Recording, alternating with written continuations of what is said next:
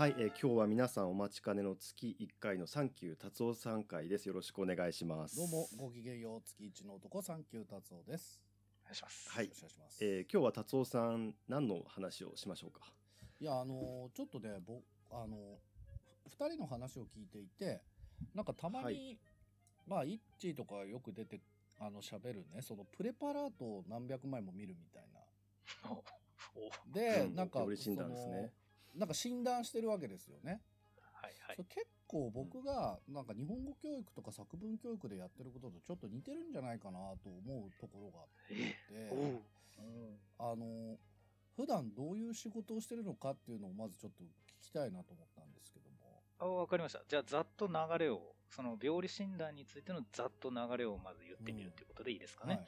はい、わ、かりました。まずはですね、えお医者さんのところに患者さんがやってくる、うんで、具合が悪いよという、はいそしたらお医者さんはいろんな検査とか診察をしていくわけですね。うん外から触ったり、見たりして。はいで、その、えー診察の手段の一つとして、えー患者さんから細胞をつまんで取ってくるっていうのがあります。はいそれは例えば皮膚をつまんで取ってきてもいいし、胃カメラみたいなもので中に入り込んでいって、その中から、えーなんか、なんて言うんでしょうね、あの、つま、爪、爪切りの先みたいなやつでプチってつまんで取ってくるみたいなやり方をよくします。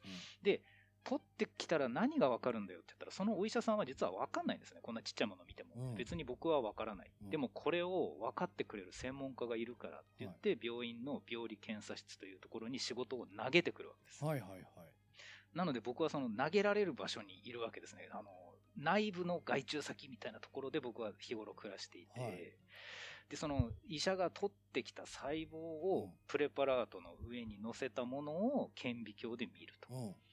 そうすると、そこを顕微鏡で見るとですね、もうほ、やえーとですね、倍率で言うと200倍から600倍ぐらいに拡大することが多いんですね。はいすごい、すごい拡大です。うん何マイクロメートルというところまで拡大をすると、そこにある細胞がどういうふうに並んでいるか、うん。あるいは逆に並んでないでばらけているとか、うんあとは並んでるんだけど普通の並び方と違うみたいなことが見えてくるんですね。はいはいはい。で、その並び方が違うときはこういう病気だよというのが過去のデータから分かっている場合に、病理診断と言って、うんこの細胞の並びの時はこれは癌と呼ぶべきだみたいなことを僕が診断書にして書いて、はい。それを主治医に送信する。うん。と主治医はそれを見ながらなるほどこれは癌なのかと考えて患者さんと相談してその先を決めるというですね、まあ、そういう仕事をやっております。なるほど。えっ、と、じゃあ、もしそれががんだよと、イッチーが診断してから、中を見たりとかするんですか、胃カメラ飲んだりとああ、えっ、とですね、胃カメラをまずた、まずは飲みます。か。はい。まずまず僕が見る前にうんうんで、つまんできます。はいその細胞僕が癌だと言います。はい。その結果をもとにまた胃カメラを飲んで、癌ならばその周りの部分を全部切り取ってこようとか、あるいはもう胃カメラはやめて、うんえー手術をして、お腹に穴をいくつか開けて、で、腹腔鏡って言ったのが外からですね、マジックハンドみたいなのを入れて、うん胃の3分の2を取ってくるといったように、その先また取ってくるんですね、ものを。で、そこで取ってきた、大きく今度は病気全部取ってこようって取ってきたそのものもまた僕が見ます。へえ。それは何のために？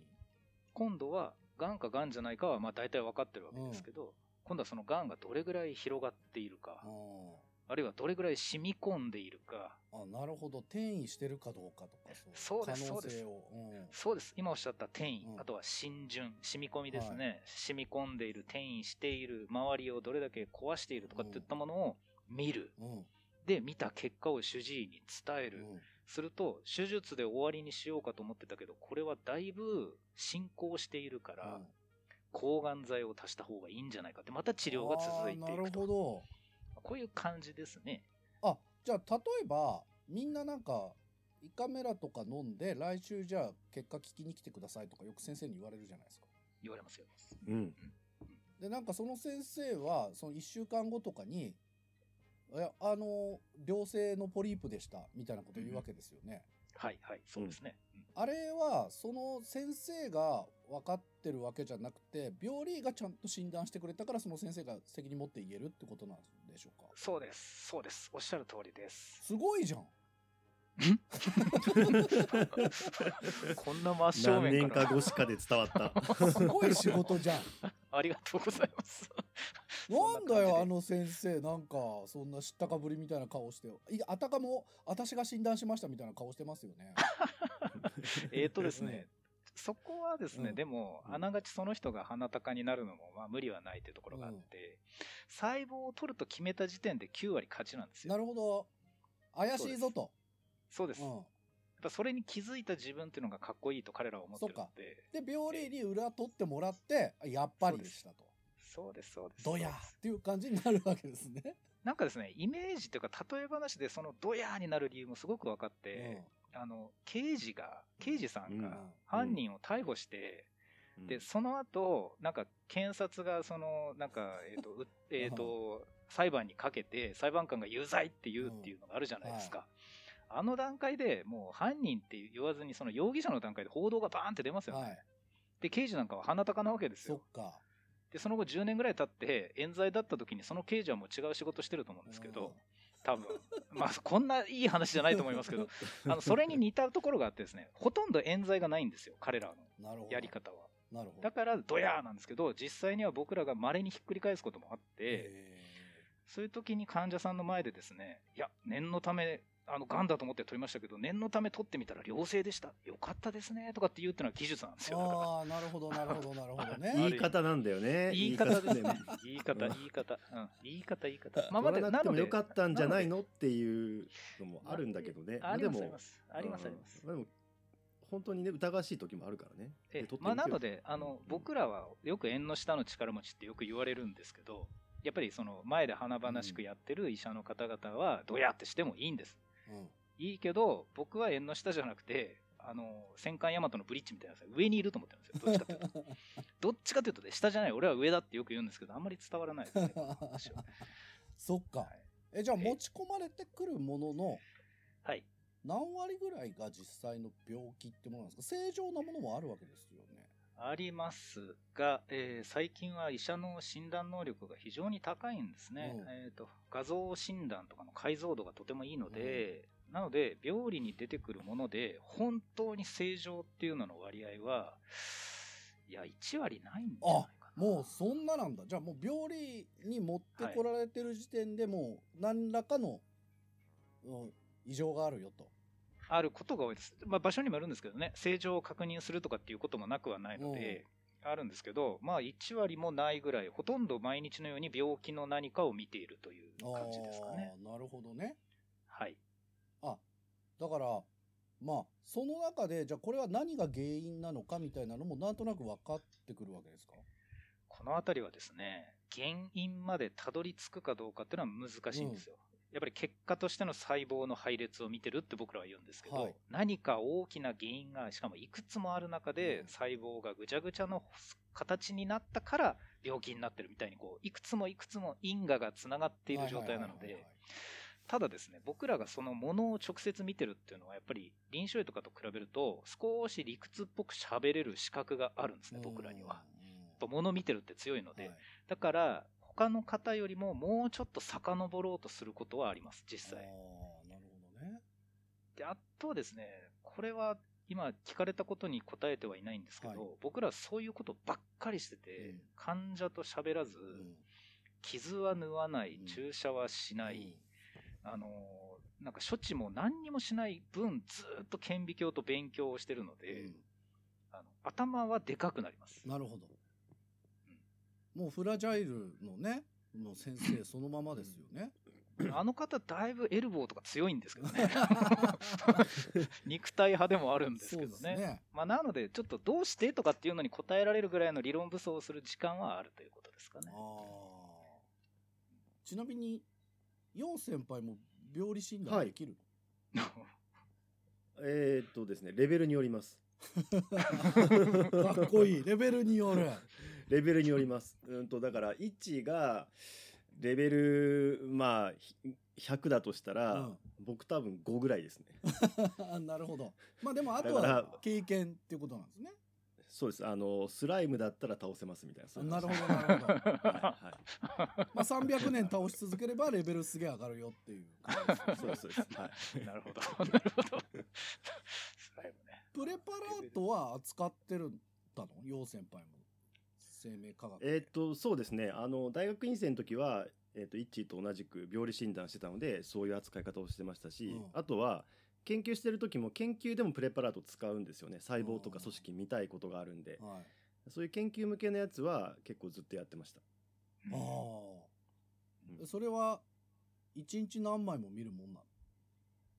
僕はたくさんある実験手法のうちの一つっていう位置づけだったんで、まあ、月に何回とか、まあ、そういう感じでしたけど、へえイッチーは一日何枚ぐらいプレパラート見るんですか？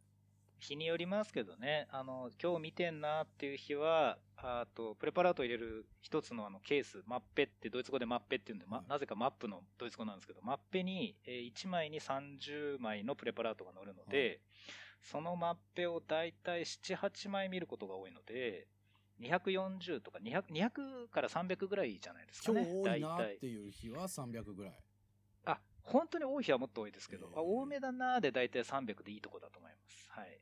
ええ300すごいねいや、確かにですね、冷静に考えると300ってすごいんですよ。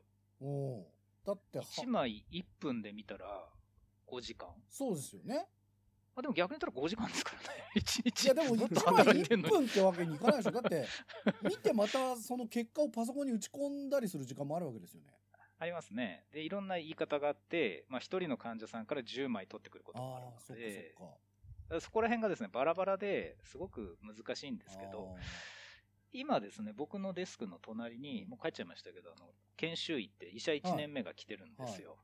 で今月病理診断を始めて、あ、先月か、うん。始めて1ヶ月、もうそろそろうちでのローテーション、うちでの検証終わるんですけど、彼がですね、えーある診断をするプレパラート、大体20枚ぐらいあるやつを見るのに、今4日かけてます。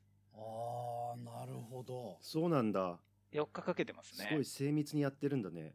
とあるがんの手術検体を端から端まで見て、細胞がどうだ、どこに入ってるとかっていうのを下書きをして僕らに見てもらってっていうその最初の下書きをするのに大体3、4日かけてます、今。へえでうんそれ、うん、それってスタンダードなの？スタンなんか病理えーと病理研修としては。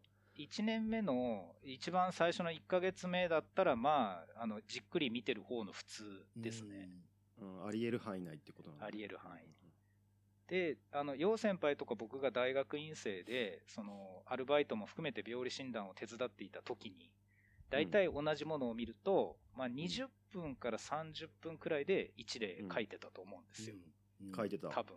多分。うんで、その後、あの、20分から30分で見れるようになるまでは結構1年ぐらいで見れるようになるんです。だから、訓練をすれば。まあだから1時間に23枚ぐらいというペースになるん8ですかね時。間でもまあ20枚いかないね大体それぐらいのペースだと。はあただまあどんどん速くなりますけどね。あの、ちっちゃい検体もあれば、プレパラートの中に大きく細胞が詰まってるやつもあるので、ただですね、それが5年目くらいになると、この世界に入って、時間が伸びてくるんですよ。逆になんか難しさに気づいてくるんですよ。おおなるほどより高いレベルでねの難しさより高いレベルになる。これはトラップかもみたいなああ、そうです。あと、稀にああいうこと報告されてたけど、これそっちじゃねえよなとかって、なんか教科書を見に行ったりする時間とかが増えちゃうんですよ。で言われるがままに下書きしてて、おい違うよって言ったら、てへへってなってる時っていうのは早いんですよ。なるほどなるほどなるほどでそこからだんだんちょっと時間かかるようになって、5年目から10年目っていうのが一番時間かかって、まあ、1件にまあ3、40分とか1時間ぐらいかかっちゃうようになると。まあ要はダブルチェックの安心感がなくなった時ちょっと慎重になるっていうことなんですねそうです。その直前はすごく慎重になる。で、そこから経験がさらに積まさって、15年目くらいになると、スーッと元の時間に戻って、今1枚20分とかに、あ、1枚というか、い一つの手術20枚を見るのに20分くらいに収まっていくんですよ。だんだん。は変なもんですよね。あでほぼはい誤差はない、も今の僕は、配られたプレパラートを見ると、大体いつ終わるっていうのは分かるようになってきましたう。おおええあの、この積み方だったら、今日の3時までは終わるとか、で、その中ですごい難しいの見つけたら、あ、これは今この瞬間に追加の検査必要だってそこで分かって、追加検査バーッとオーダーをするんです、パソコンで。で、それはもう追加検査が上がるまでは一旦待たなきゃいけないので、だからこれは明日って言ってこう振り分けをするっていう。まあでも危ねえな、これちょっと危ねえなっていうのもな分かってくるわけですね。分かってきます。で、それはですね、早めに分からないと、どんどんどんどん時間かかっていくので、やっぱりそこは早めに気づけるようになるっていうのは必要かもしれいや、ませんね。面白これが何の参考になるのかっていう話をして。そうそうそう。い。いや、その、やってる作業としてはだいぶ違うんですけど、はいはい。あの、別に人の命もかかってないですし、僕の場合は。ははただ、あの、日本語教育。例えばね、留学生が書いてくる日本語の文っていうのがあって、うんで、普通に書けている文もあれば、親って思う文章が出てくることもあるんですよね。なるほど。うんうんうん。で、その間違い方によって、結構軽症なのか重症なのかっていうのが分かってくるんですよ。こう日本語の添削に関する診断をされているというそういうことですね。感覚に近いと思うんですけど、大体一人につき1000字ぐらい、まあ僕は、えっ、と、と日本語の上級後半っていう、もう、キャリアで言うと締めくくりに近い人たちっていうのをあ見ることが多いんですけど、ど。はいそんな人たちでも割とこう、おやこれ本当に今までちゃんと勉強してきた？とか、これ単位取っただけでちゃんとこいつできてねえんじゃねえかな？とか、もう一回やり直した方がいいぞみたいなのがなんとなく見えてくるんですよね。はい。なるほど。うんまるで知らない世界ですね。ええうんうん例えばね、えっ、と、え私、最初に私は聞いて違和感を感じたのは、いわゆるら抜き言葉であるっていう文章を書いてきた人がいるんですよね。なるほど。最初に私は聞いて違和感を感じたのは、いわゆるら抜き言葉である。うんで、この場合、違和感、違和感ありますね。うん、和が2つあるんですよね。なので、えっ、と、直し方としては、最初に私が聞いて違和感を感じたのは、いわゆるら抜き言葉であるなんで、えっと、私は私がに変えてくださいと。ああ、なるほど、なるほど。うんはいはいはい。はいはいはい。そっか。そう、そうですね。で、ここからまず読み取れるのは、えっ、と、私はと私がの使い方をちょっと混同しているのか、えっ、のかと、前半と後半の文をイコールで結ぶはに関して、まあ、結構影響力が強いんですよね。ああ。えーわ影響力が強い。うん和っていうのはがより影響力がすごい強くって、えっ、と、は当店をまたいでも影響力を及ぼすんですよね。おお。考えたこともなかったですね。考なるえたこほど。だから、えっ、と、私はごご飯を食べた、えー胃に、胃がもたれたっていう二つの文があるとして、はいはい私はご飯を食べたなと丸があっても胃がもたれたって書いてあれば、その、しまあ、動作主は私っていうことは暗黙の了解に入ってると。おお。はい。はいなるほど。。でもこれは和が強いからなんですよね。で、えっ、と、まあ、主題の和と、まあ、主格の和っていう、和には、まあ、二つ種類があったりもするんですけども、主題と資格。まあはいえっ、と、主題は大体そのイコールで、前、後ろ、前と後ろをイコールで結べるんですよね。はってなると、えっ、と、この強い和がワンセンテンスに二つ入ってるってかなりやばい、やばい現象だぞと。まあ、あの、100%間違いじゃないんですけど、結構そのことがまだ頭に入ってない状態なんだということがまず一つわかるわけです。この文章から。きえうーんそう教えるの難しそう。なるほど。と同時にですね、えっ、と、日本人でももはや違和感なくやってると思うんですけど、え違和感をやってますね。はい。違和感を感じたっていう動詞をあー使ってるそういうことかんですよ。ね。はいはい。違和感を覚えた、抱いた、持ったではなくて、違和感を感じてるから、カンカンなんですよね。これうんは重複表現になっちゃってるんですけど、まあ、ここまではさすがに、えーまだレベルが到達してないと。だからまあ上級後半というよりは上級前半でよく起こるミスをこの人はやったなっていうことがまず一つわかるわけです。ああ、すごいな。なるほど。ミスの段階もちゃんと。そうそうそうそうそう。で、でもね、上級のせあの留学生でもね、やっぱ和とがあって結構混乱するんですよね。はあ。例えばさっき和はあのなかなか2つ出てこないって言いましたけど、例外的に対比の和っていうのがあって、えっ、と、市役所の職員の微笑みは素晴らしいが、その職員の仕事の能率は悪いみたいに、うんえっと、A は何々、B は何々っていうパターンの時っていうのは和が2つ使っても全然違和感ないんですよね。ワンセンテンス、確かに確かに確かに確かに。はいはいはい。だから、まあ、なんかこう、ワンセンテンスの中で多分自分の国の言葉を変換した時に和とがを割と混同する癖がまだあるんだろうな、残ってるんだろうなっていうのが今の例からわかるんですよね。ええちょっと一つ聞いてもいいですか？はい。あの私はお酒はいりませんみたいな文章っていうのはおかしいんですか？いや、おかしくないですね。前後の文脈によりますね。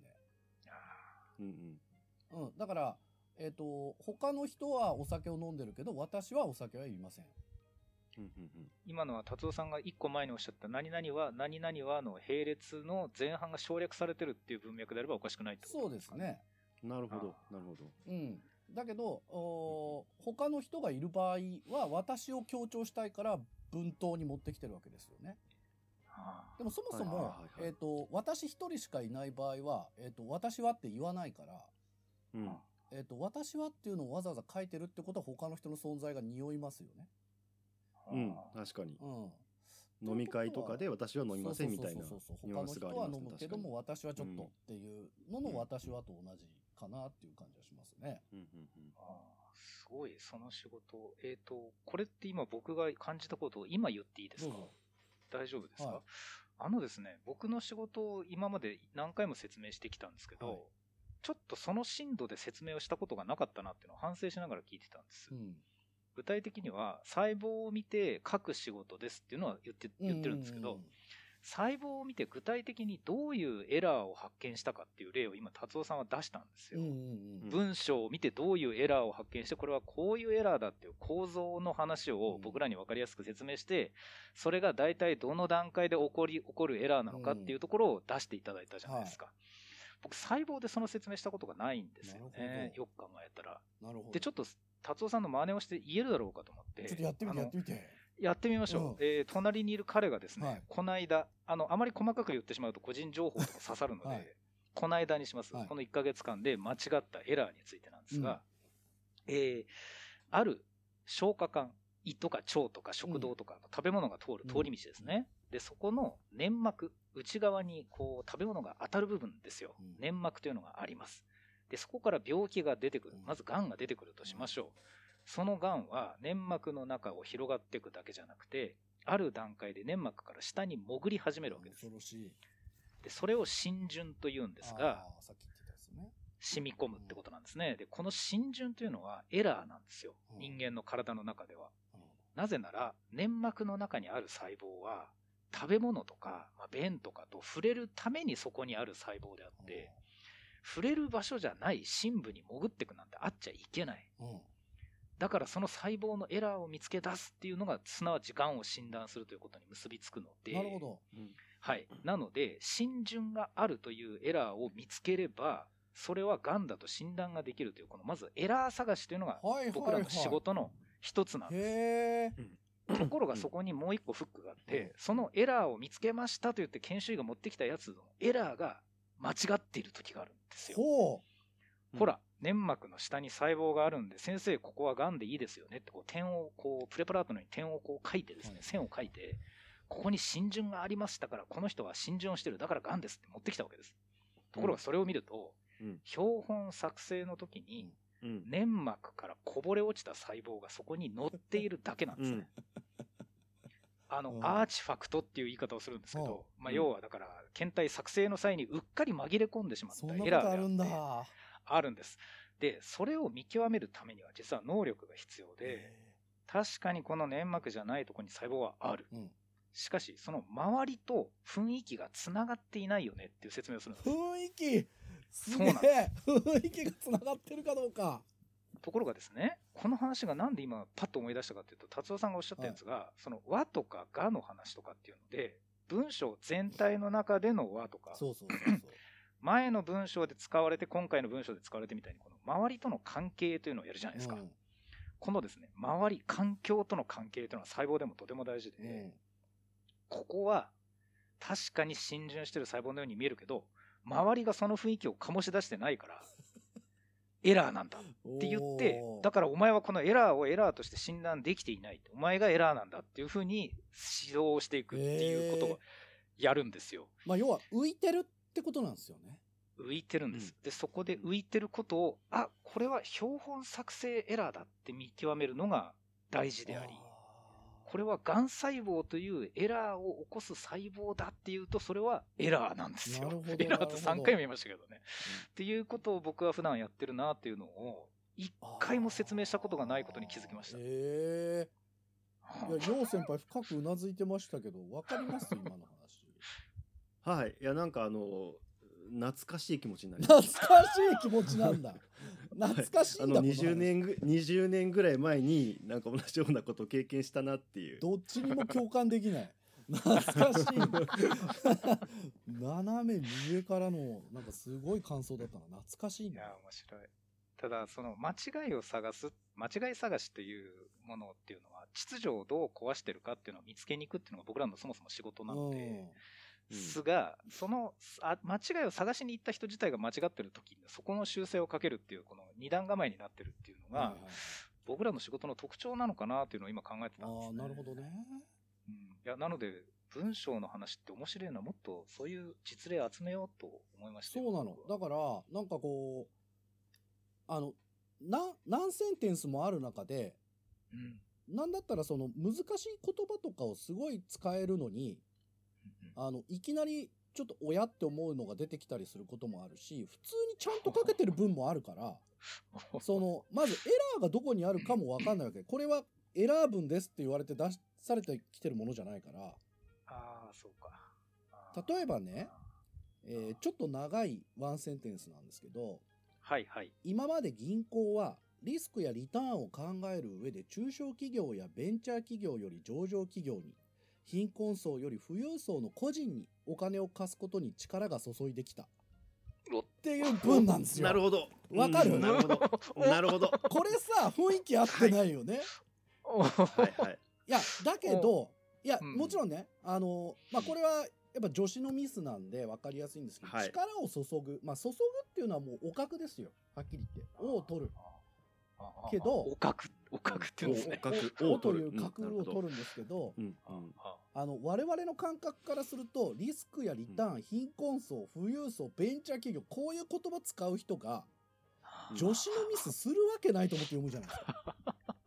あなるほど。なるほど。はいはいはいはい。ありえないじゃないですか。このうんうん。この語彙を操れる人が助手のミスをしてるっていうことはありえないわけで、うん。そうするとほんの些細なミスがめちゃくちゃ大きいミスに見えるんですよね。あー耳が痛いなこと言ってる論文書いてる時とかやってんだろうな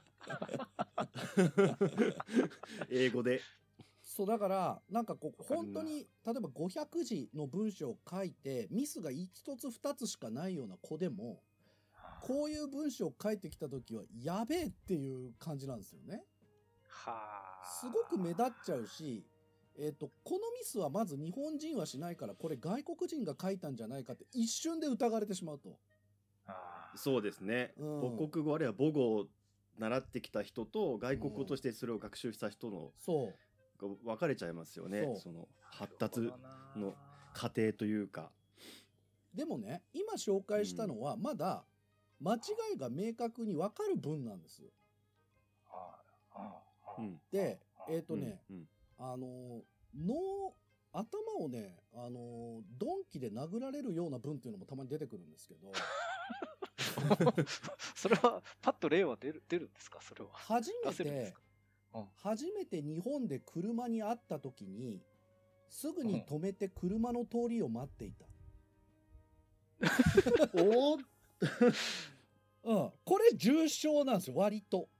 どこを間違ったのかがもうわからなく迷路に。迷い込んだ感あるななんか。まず我々がする仕事としては、えっと、何をまず言おうとしたのかっていうことを汲み取るって作業からなんですよね。うわー俺さっき書いた英語そうかそれかもしれない。でそれに対してどういうアプローチだったらああの大きな誤解を生まなかったのかっていうのを考える。で初めて日本で車に会った時にすぐに止めて車の通りを待っていた。なんとなくわかりますかね。い意味意味が意味が分かった。気がする。お、じゃあ、よう先輩。どういうシチュエーションのことを言ってるんでしょうか？うん例えばなんか、うん。おいや違う通りを待っていたか、うん。通り過ぎるのを待っていたっていう意味だとしたら、うん。なんか道路を渡ろうとしたんだけど、はい。車が向こうから来たから、はい。立ち止まってはい。通り過ぎるのを待っていたっていう意味かなって、まあ二、お回そらくそういうことです。おそらく 初めて会った時かみたいな違和感もありますよね。そう、だから、まず、うん、えっ、と、いろいろふ複雑骨折なんですよ、これはね。あの、いろんな、いろんな未熟な部分が複合的に入ってきちゃって、この文が生まれ、爆誕してるんですよ。あーだからまず確かに、あの、見かけるっていう動詞を知らない。あるいは、うん、なるほど。って言っちゃってるわけですね。うんそうそう、遭遇するとか出くわすとか見かけるっていう動詞を知らない。うん。難しいな、それ。でもあー。えっ、と、見たとき。見るっていうと、ただなんか自分が止まってて、車がなんかあるな、みたいなのを見るっていう感じしちゃいますよね。うん。で、この人は多分ちょっと遭遇のニュアンスを出したかったんでしょうね。あー。だからうん。会うっていう動詞を使っちゃったわけです。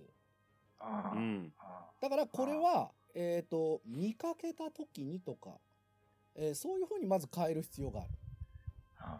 まずこれ動詞のミス。でうんえっ、と、すぐに止めて、これはですね、あの、あ車を止めるっていうともうタクシーにしか使わないですね。基本的に。でも、おそらく車が通り過ぎるのを待っているわけですよね。ということはタクシーではない。ということは、止めてじゃなくて、止まってで、うん自分が？そうなんです。私はすぐに立ち止まって車が通り過ぎるのを待っていた。なるほど。つまり自動詞とか他動詞みたいな違いっていうそうそうことですか？あの動詞のミス、ス以上にまたさらにそこに自動詞他動詞の弁別ができていないということと,、うん。えーとまあ、うん。通り過ぎるという動詞を知らない。はい。ではい。車の通り過ぎるではなくて車が通り過ぎる。うわうんむずいな。ってなるとやっぱりあーと車にを見かけた時に「私は」ってやっぱ入れた方があの車なのかうん私なのかの混乱を防ぐために「私は」入った方がいい。あということで、えー初めて日本で車を見かけた時私はすぐに立ち止まって車が通り過ぎるのを待っていた。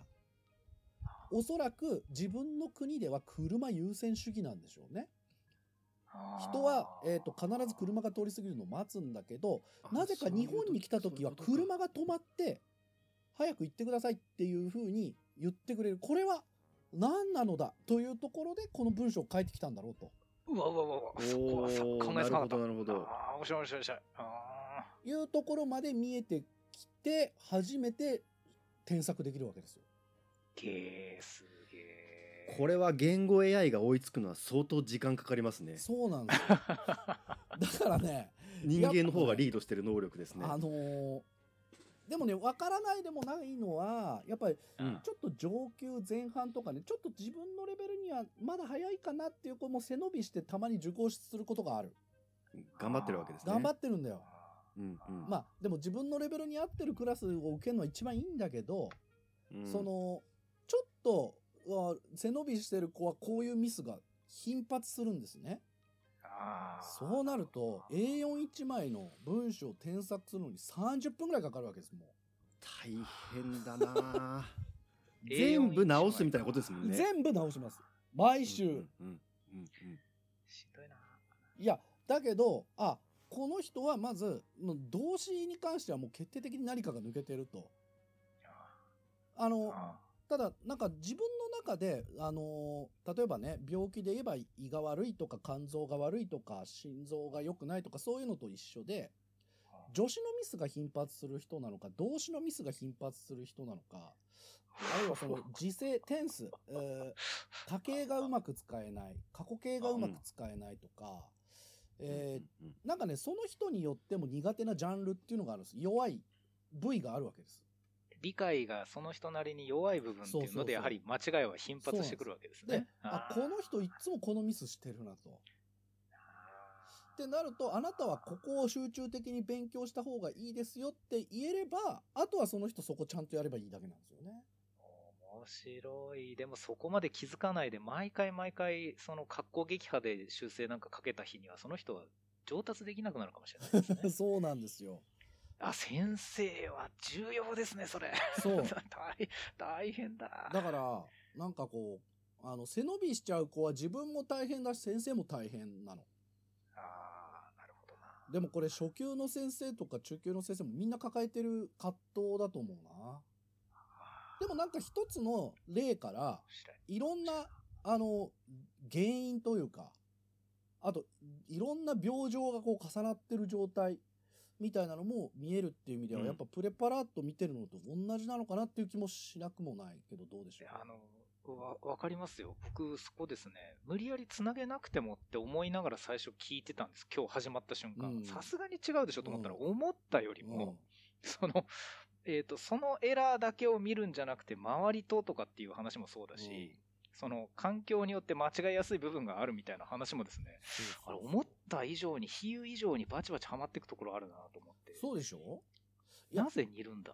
でね、あの、もっと言うと、えっ、と、またあの、ちょっとドンキで殴られる系の文章なんですけど、頭へこみ始めてますけど。フランスやイタリアは世界中ファッションの天国といえば、私にとって日本は絶対私のファッション天国だ。っていう。もうなんかグルーブはありますね。グルーブはありますね、すげえ。その伝わってくる、その。ようよう。うん言いたいことはわからないが、勢いはわかるな。うんそう、だから、マインドはわかるな。フランスやイタリアっていうのは世界中の人にとってはファッションの天国だろうけど、うんうん私にとってのファッションの天国は日本だっていうことじゃないですか。一応そのソウルだけは使いました、今。そうそうそうそうでも、まあ、例えば、あーと、これはね、あの、ファッションの天国の中にフランスやイタリアがいるっていう、なんかフォルダ的な発想？まず、発想自体が日本語にないような感覚なんですよね。そうですね。あの、欧米圏な感じがします。そうそうそうそええはい そうなんだ。う。だから、もっと根本的な、その、助詞とか動詞とか名詞の、あの、ものではなくて、発想の部分で母語干渉を受けてるって言うんですけど、母語干渉。えっ、と、なるほど。翻訳するっていう状態で言語をやってる人は、やっぱ常に母語干渉を受け続けるわけです。あ面白い。えだから SVO の国の人が、その日本語をやるってなると、やっぱその SVO 的な発想になっていくし、関係代名詞的な感じで文をつなげようとしちゃうし、連帯就職説がものすごく長くなるとか、なんかそういうちょっと特徴があるんですけど、そうなるとね、今ここの一個の病状を見てるんじゃなくて、ちょっと体トータルで考えないとまずいかもよみたいな。あーそれめちゃくちゃありますよ。そう、そうっすよねそのまんま。めちゃくちゃあそる。のまんま、うんうんそのまんま言えるくらいですよ、本当に。いや確かにこれがんですとただそのがんになった原因もうちょっと考えてみようと言った時にこれ食生活がやばいのかな何なんだろう。これちょっと根本的な問題だなみたいなね。そういうのって多分あるんじゃないかなと思ってうんその辺どうかなって聞きたかったの。あのですね、あります、ありますし、そこまで診断で踏み込める病理は超一流ですよ。おいや、まあ変な話、えっ、と、今の食べ物の例が出たので、ある病気をフィーチャーするっていうよりは、ちょっともう連想なんでしょうがないんで、胃がんを例に挙げさせていただきますが、胃がんっていうのはピロリ菌が原因だとは言われてるんですけど、はい。ヘリコバクターピロリ菌ってやつですね。が原因だと言われてるんですが、海外の胃がんは必ずしもピロリ菌から出てこない。えピロリ菌が原因じゃない時があるんです。そうなんうん。で、僕ずっと日本で勉強してた時は、あの日本の胃がんを見て勉強してた時は、まあ、ピロリに決まってるべやという時代だったんですけど、うん全部が、だからもう背景ピピロリの人からしかがんは出ないんですね。うんところがですね、あの数年前に縁あってモンゴルに行くようになって、モンゴルの病理診断を手伝うようになるとですね、ピロリ菌がいねえのに胃がんが出てる時の胃がんの形がですねうん、日本の胃がんとちょっと違うんですよ。えで、なんでだろうと思って見てて、うん。そのモンゴル人のですね、めちゃくちゃ早口で英語しか喋れない人、当たり前ですけど、うん。と、すごい僕片言で喋ってたら、あの、おめえんとこと違ってピロリじゃねえんだよみたいなことずっと言われるんですよ。うん何言ってんだろうと思ってたら、確かにその癌のないところの粘膜を見てたら、日本で見る胃の粘膜じゃないんですよ。えへえちょっと違うんですよ、動きが。えーなんかちょっと変なところが拡張したりしてるというかですね、ちょっとこれ細かい話なんですけど。えー、そうなの？でそうなんですね。そこでびっくりして、モンゴルに一人だけ日本人の、あ日本語のわかるあの内科のお医者さんっていうのがいてですね、はいバツルガ先生っていうんですけど、あのこの人ですね、地球の歩き方を調べまくると名前が出てくるくらい日本人には有名な、はい。日本語喋れる人なんで、はい。あの、その人にですね、もう翻訳をお願いしようと思って、もうこの話面白いと思って、うん。で、バツルガ先生ちょっと来てくださいって言って来たんですけど、バツルガ先生のですね、翻訳がですね、おかしいんですよ。う。ん あの、うん。僕が、モンゴル語ですら？いや、違うんですよ。あのですね、モンゴル語だから何言ってるか分かんないんですけど、うんモンゴル語にしてもらうんです。それこそ。うんあの、うんモンゴル人と喋る上で、はいはいはいで、僕がバズルガ先生にまず日本語で喋ると、分かったって言って直してくれるんですけど、見てください、この粘膜。ピロリ菌の時と違って、これぐらいの形になってますよねって役を待つじゃないですか。うんそしたらそこから2分ぐらいずーっと喋ってるんですよ。俺、俺そんなに喋ってないと思って、ななんかニュアンス。増えてる増えてると思ってですね。うんで結局国際交流はできなかったんですけど、うんその後3年ぐらい見てて今そのレベルにようやくちょっと見え始めたというか、あの何かが干渉した状態でできてくる病気ってやっぱり別の干渉のもとに出てくる病気とどっか違うんですけど、それに気づくためにはですねかなりいろんな目でそれを見ないと分かんなくて、僕はたまたまモンゴル人とのやり取りがあったんでそれに気づけるようになりましたけど、はい全部の臓器にそれがあるかと思うと気が遠くなりますよ。それこそ。そうか。胃だけじゃねえしみたいな、あはあいやだから日本語教師の皆さんに多分聞いたらこの文章を書いた人が中国人か韓国人か欧米圏かアメリカ人かって多分わかると思います。あそこまでか、うん。面白い。えー、で実際にその母語干渉の癖っていうのを傾向があるんじゃないかみたいな論文も結構あるんですよね。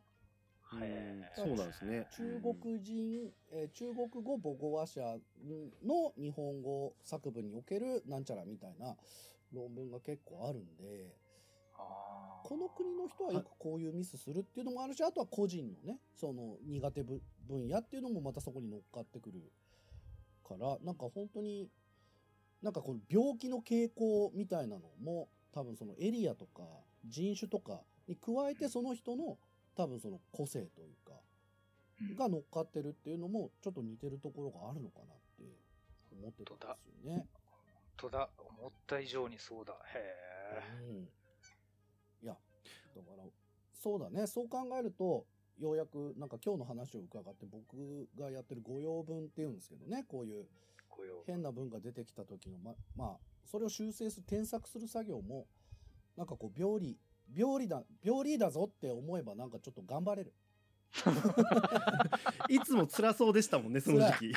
辛い。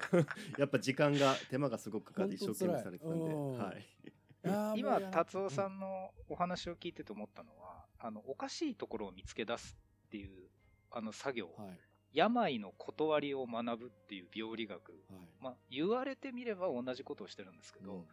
その仕事の中にただミスをピックアップするだけじゃなくて、それにつながる理論を見つけ出すということと、あとは理論はわからないけどこういう雰囲気の環境の干渉があるときにこういうミスは起こるよねっていうなんか統計的なメモを持ってるっていうのが、思ったよりすげえ共通してるっていうのでちょっとびっくりしましたね。うんああそうっすよね。すごいな。いや前々からねお話伺っててなんかもうなんうんかこの感覚どっかでって、あ俺がやってる作業とかも結構近いのかなってちょっと思ってたんでね確認したかったの。面白い。言語病理学をやられていた。ああ、いや日なるほど。本語教師はみんなそう言語病理学ねうん、言語病理あ学でもね僕はあの、うん。専門が一応文体論っていうその、はいはい。えージャンルなんですけどあの文章を読んでその人がどういう属性の人かとかどういう性格の人かとかこれ文章心理学って言うんですけどね、文章心理学的なところもいけたりはするんですよ割と。怖い。プロ。ファイリング的な。ふわっと思ったことを先輩聞いていいです今僕、これ。はいはい。はい。この間僕あるラジオにですね、半分匿名で投稿したんですよ。半分匿名にしたんですよ。半分匿名うん、そう半分とか。いや、あの、お二人は知らないかもしれないですけど、はいあるラジオ、はいすごいいいラジオなんですけど、そしたらですね、読んでる最中に、その、手紙を読まれた方がですね、これは、あれだねって、病んでる先生だねって当てたんですよ。おーで、なんで当たったんだろうと思って、今、もしや、その方も達夫さんと同じように文体から何かを読まれたのかなというのそうをですね、ですね。そうだと思います。もっとぼかせばよかった。恥ずかしかった。病んでる先生がねあの達夫さんと畑明さんがやってるたたらじたたらじにメールをね送って読まれたというありがとうございます。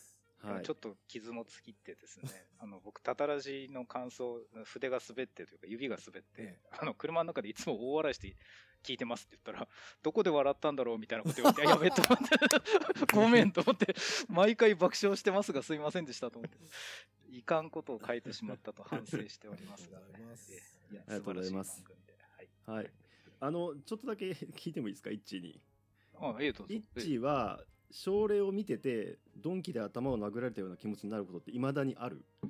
えっ、とですね、症例で殴られる時の体勢はだいぶ強くなりました、やっぱり。あのいろんなケー年に1スを見てきたから回もないです。ええ、年に1回もないですけど、うわーっていうことはありますが、それはその先に患者さんがいるんで耐えれるんですよ。うん実際これ、こういう風になってる人がいるわけだからなっていうんで、なんかその先に進んでいくんですけど、最近よく思うのはですね、どっちかというとその研修医の日本語、診断を書いた文章を見て殴られる方が ありますね。あーなるほどね。えそれは何？医学知識的におかしいのかそれとも言こと日本語としてあれって思うのがどっちが？あの真似して書いたというか、切り張りをしたんでしょうね。だから僕が過去に書いた文章とかを切り張りをするっていうのはすごい大事なことだし、いろんな教科書のいい文章を持ってきなさいっていうふうに書くわけですよ。で、具体的にはどういうことをやるかというと、あのですね、やっぱりつい数日前に殴られたのは下書きを見てたんですけど、えー、がんだった時にはがんですっていう診断を書きますよね。で、がんがない時ってのはがんがありませんの後に最後に No evidence of malignancy って英語を書くっていう決まりがあるんですよ。うん悪性の証拠はありませんでしたってうん書くんですね。で、まあ、これはもう決まり文句みたいなもんで、うんだからうんがんじゃない時はもう誇らしげに書くわけです。で、その研修医がですね、診断してたのはがんだったんですよ。もう18行ぐらいかけて、がんのいろんな項目を書いて、最後に no evidence of malignancy って書いてあったんですよね。もう殴られましたよね。なんでやねんと思って。いやいやいやいやと。まあそういうことはあります。なるほどね これなんじゃこりゃっていうプレパラートはあんまないんですか？これは。なんじゃこりゃは、うーとですね、稀な病気って意味ではそっかそっか。あるんです。で、それに対するやっぱちょっと精神体制がついてきてしまってるので、うんないんですけど、えっ、とですね、依頼書がなんじゃこりゃはありますね。。あの主治医がアホな時があるんですよ。だから、あの病気の形のこうイラストを描いて、こういう形の病気ですって書いて、その横にですね、もう言いませんけど、あの、ある食べ物に似てるって書いてたりして、殴りたくなったことある。お前失礼だよ、それは、みたいな。やめてっていう時はあります。うん。あと、今までで一番ひどかったのはもう20年、15年ぐらい前ですかね。その、主治医からの依頼書に、ここにこのような病気を発見しました。びっくりしましたって書いてたんですよ。感想書くなよと思って。びっくり。びっくりしましたって依頼書に書いちゃダメだよと思って、さすがに電話しましたね。そういう殴られ方はするかな。あの、レアケースでの殴られはもう今の僕はほとんどないです。なるほどね。ええ。そうか。不思議な気持ちになることもあんまりないんだねじゃあね。診断で？不思議な気持ち。標本を見た瞬間になんかそういう違和感強烈な違和感を覚えるみたいな。あれ？ん？みたいな、ああ、はですね、年に2、3人いて、うんあの、書こうと思って、あの、顕微鏡を見ます。うん。で、ちょっと今、あの、ラジオの方は見えませんけど、お二人には顕微鏡を見ます。うんで、そこから30度くらいずらしたところにパソコンがあって、まあだから右に30度回転してパカタカタって打つんですけど、顕微鏡を見て、よし、こう書こうって言って30度回る25度ぐらいのところでもう一回顕微鏡に戻ることがあるんですよ。二度見みたいなことがある二度見です。そう。それは何か違和感があるんですけど、言語化できてなくて、うん。ん。今何に俺引っかかったんだろうってある、えー臓器を見てて、全部何もないなと思って行った時に、うって思ってもう一回見て、視野からちょっと外れたところを顕微鏡で探しに行って、そこを最大倍率で拡大したらそこに癌細胞が2個あったっていうことええがあるんですよ。すごい。それは、それはある。それはあります。うん。うってなるんですね、その時は。へほぼ見逃しかけてるんですけど、なんかっていうのはあるんですね。これは何とも言えないな。それはあります。すっごい雑な例えですけど、ええあの、例えば麻雀がすごい強い人って、理屈とかじゃなくて、引いてきた瞬間に、リーチしてる相手に、あ、これやばいって思う感覚みたいなのって、多分経験から来てると思うんですけど、多分それに近いと思うんだよな、その一致のこうなんか違和感とか危機感とかって。うん。多分、多分、今日の達夫さんのお話で言うと、さっきのそのフランスとイタリアの話で日本のファッションの話の時のあの、なんとも言えないんだけど、何かはわかんないけど何かは伝わるっていう時のあの、あの心臓の周囲を撫でられたような感覚っていうのが、なんかわかんないですけど、その病気のエラー探しやってる時も来るんですよ、うん時々。確かに。うんってこう、それは言語化はしたいですけど、できないです、ね。そうだから日本語のねその添削とかに関してはあの、丸か×か以外にもねグレーが結構多いんですよ。まあ、間違いとも言えなくもないけどなんか変な感じみたいな。なんかその例えばね香港では時間を守らないことが普通だみたいな。文でお。何々することが普通だって日本語っぽい表現じゃないんだけど、でも文法的には間違いじゃないしあ言おうか言うまいか迷うみたいな。とか。むずいなあとはやっぱ新手がいっぱい出てくるっていうことですね。そのこのパターン知ってるっていうやつよりはなんかやっぱファンタジスタなんだよねみんなね。そのジストはいはい。そのあその発想なかったみたいな。桃とトマトの形について考えましょう。両方は丸くて柔らかい食事である。っていう文章が出てきた時に。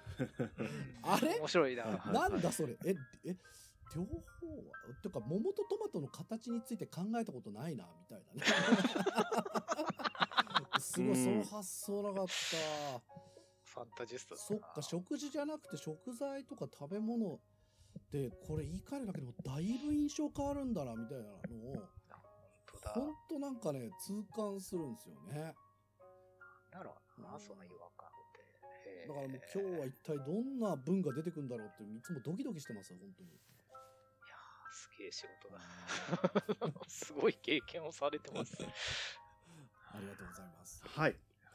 えーということで今日はご養分とう、んえー病理診断ということでお送りしました。はい、よろしいでしょうか？広がるテーマ素晴らしい。ありがとうございます、はい、えー今週は以上です、えーありがとうございます。ありがとうございました。